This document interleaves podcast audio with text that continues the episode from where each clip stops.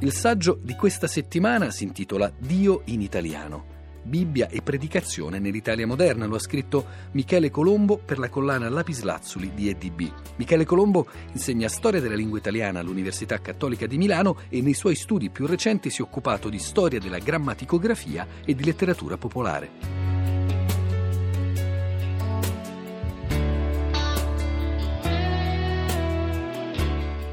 Volume Dio in italiano considera la traduzione della Bibbia realizzata dall'abate pratese Antonio Martini e che fu pubblicata tra il 1769 e il 1781. Quella di Martini è importante perché fu la prima versione in italiano dopo 200 anni di silenzio. Non per caso la Bibbia di Martini era scritta, come lo stesso traduttore affermava, non per i dotti ma per il popolo. Un popolo che, aggiungo io, poteva conoscerla sia attraverso la lettura silenziosa sia soprattutto nel caso delle grandi masse di analfabeti grazie all'ascolto di una lettura ad alta voce. La lingua della traduzione martiniana si mostra in buona parte coerente con questo intento di popolarità. Se attingiamo dal Vangelo di Matteo si possono additare per esempio gli usi, i modi di dire colloquiali, per esempio andare in malora oppure che so, farla da padrone,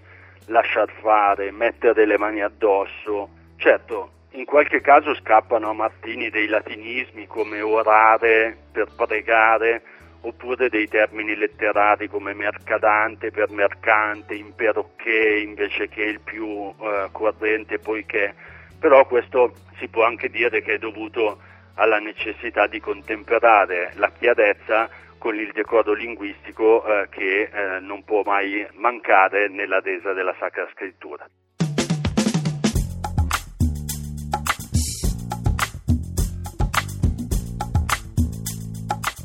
L'altro tema di Dio in italiano è la predicazione. Eh, e a ben vedere il centro di interesse che eh, ha mosso l'indagine dell'intero volume è l'idea che nell'Italia di ieri non ci fossero, come alcuni sostengono, delle barriere invalicabili tra la cultura adotta e quella popolare. C'era invece la possibilità di una comunicazione, certo in prevalenza dall'alto verso il basso, però non solo. E la predicazione era appunto uno dei momenti di questo scambio comunicativo. La figura di Sant'Alfonso Maria de Liguori che agisce nella Napoli settecentesca e soprattutto nei suoi bassi fondi mostra appunto la capacità della Chiesa di parlare anche agli umili. Va sottolineato che questo dialogo avvenne, per quanto ne sappiamo, in italiano. Certo, Sant'Alfonso usa dei regionalismi come stare per essere, tenere per avere, fatica per lavoro,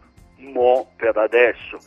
Però è significativo che si rivolga da napoletano a napoletani usando la lingua nazionale.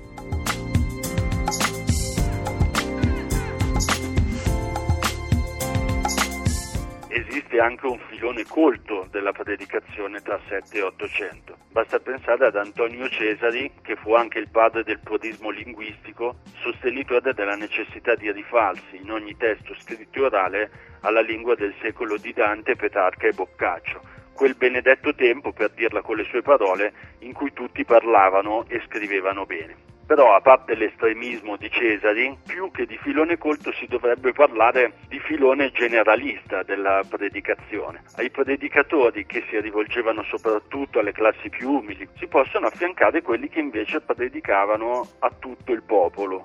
Secondo me il personaggio più interessante in questa schiera è Giuseppe Barbieri di Bassano del Grappa che inizia la sua carriera di predicatore a 50 anni suonati, dopo che fino ad allora aveva insegnato retorica e diritto all'Università di Padova. E Barbieri è interessante perché è uno che ragiona e che invita chi lo ascolta a ragionare. La fede non è solo un sentimento interiore, ma qualcosa che ha a che fare con la ragione perché è una risposta alle domande e ai bisogni più profondi dell'uomo. Proprio per questo Barbieri non si pone solo in polemica con l'illuminismo, ma accetta un dialogo a viso aperto con la cultura coeva, certo delle proprie ragioni.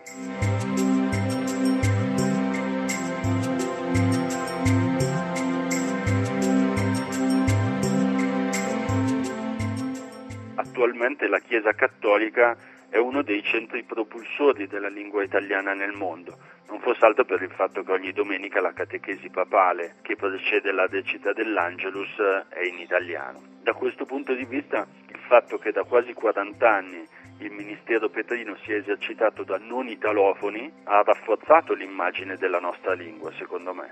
Il Papa la parla non perché è di nazionalità italiana, ma perché come vescovo di Roma usa la lingua corrente nella sua città. Papa Voitiva si caratterizzava per un forte piglio teatrale, Ratzinger per la mitezza dei toni e la chiarezza cristallina, Bergoglio per l'impiego di parole o espressioni chiave, tipo non fatevi rubare la speranza, oppure il verbo primereare che ha importato dallo spagnolo di Argentina per significare che l'abbraccio del Signore al di sotto viene prima del nostro essere buoni.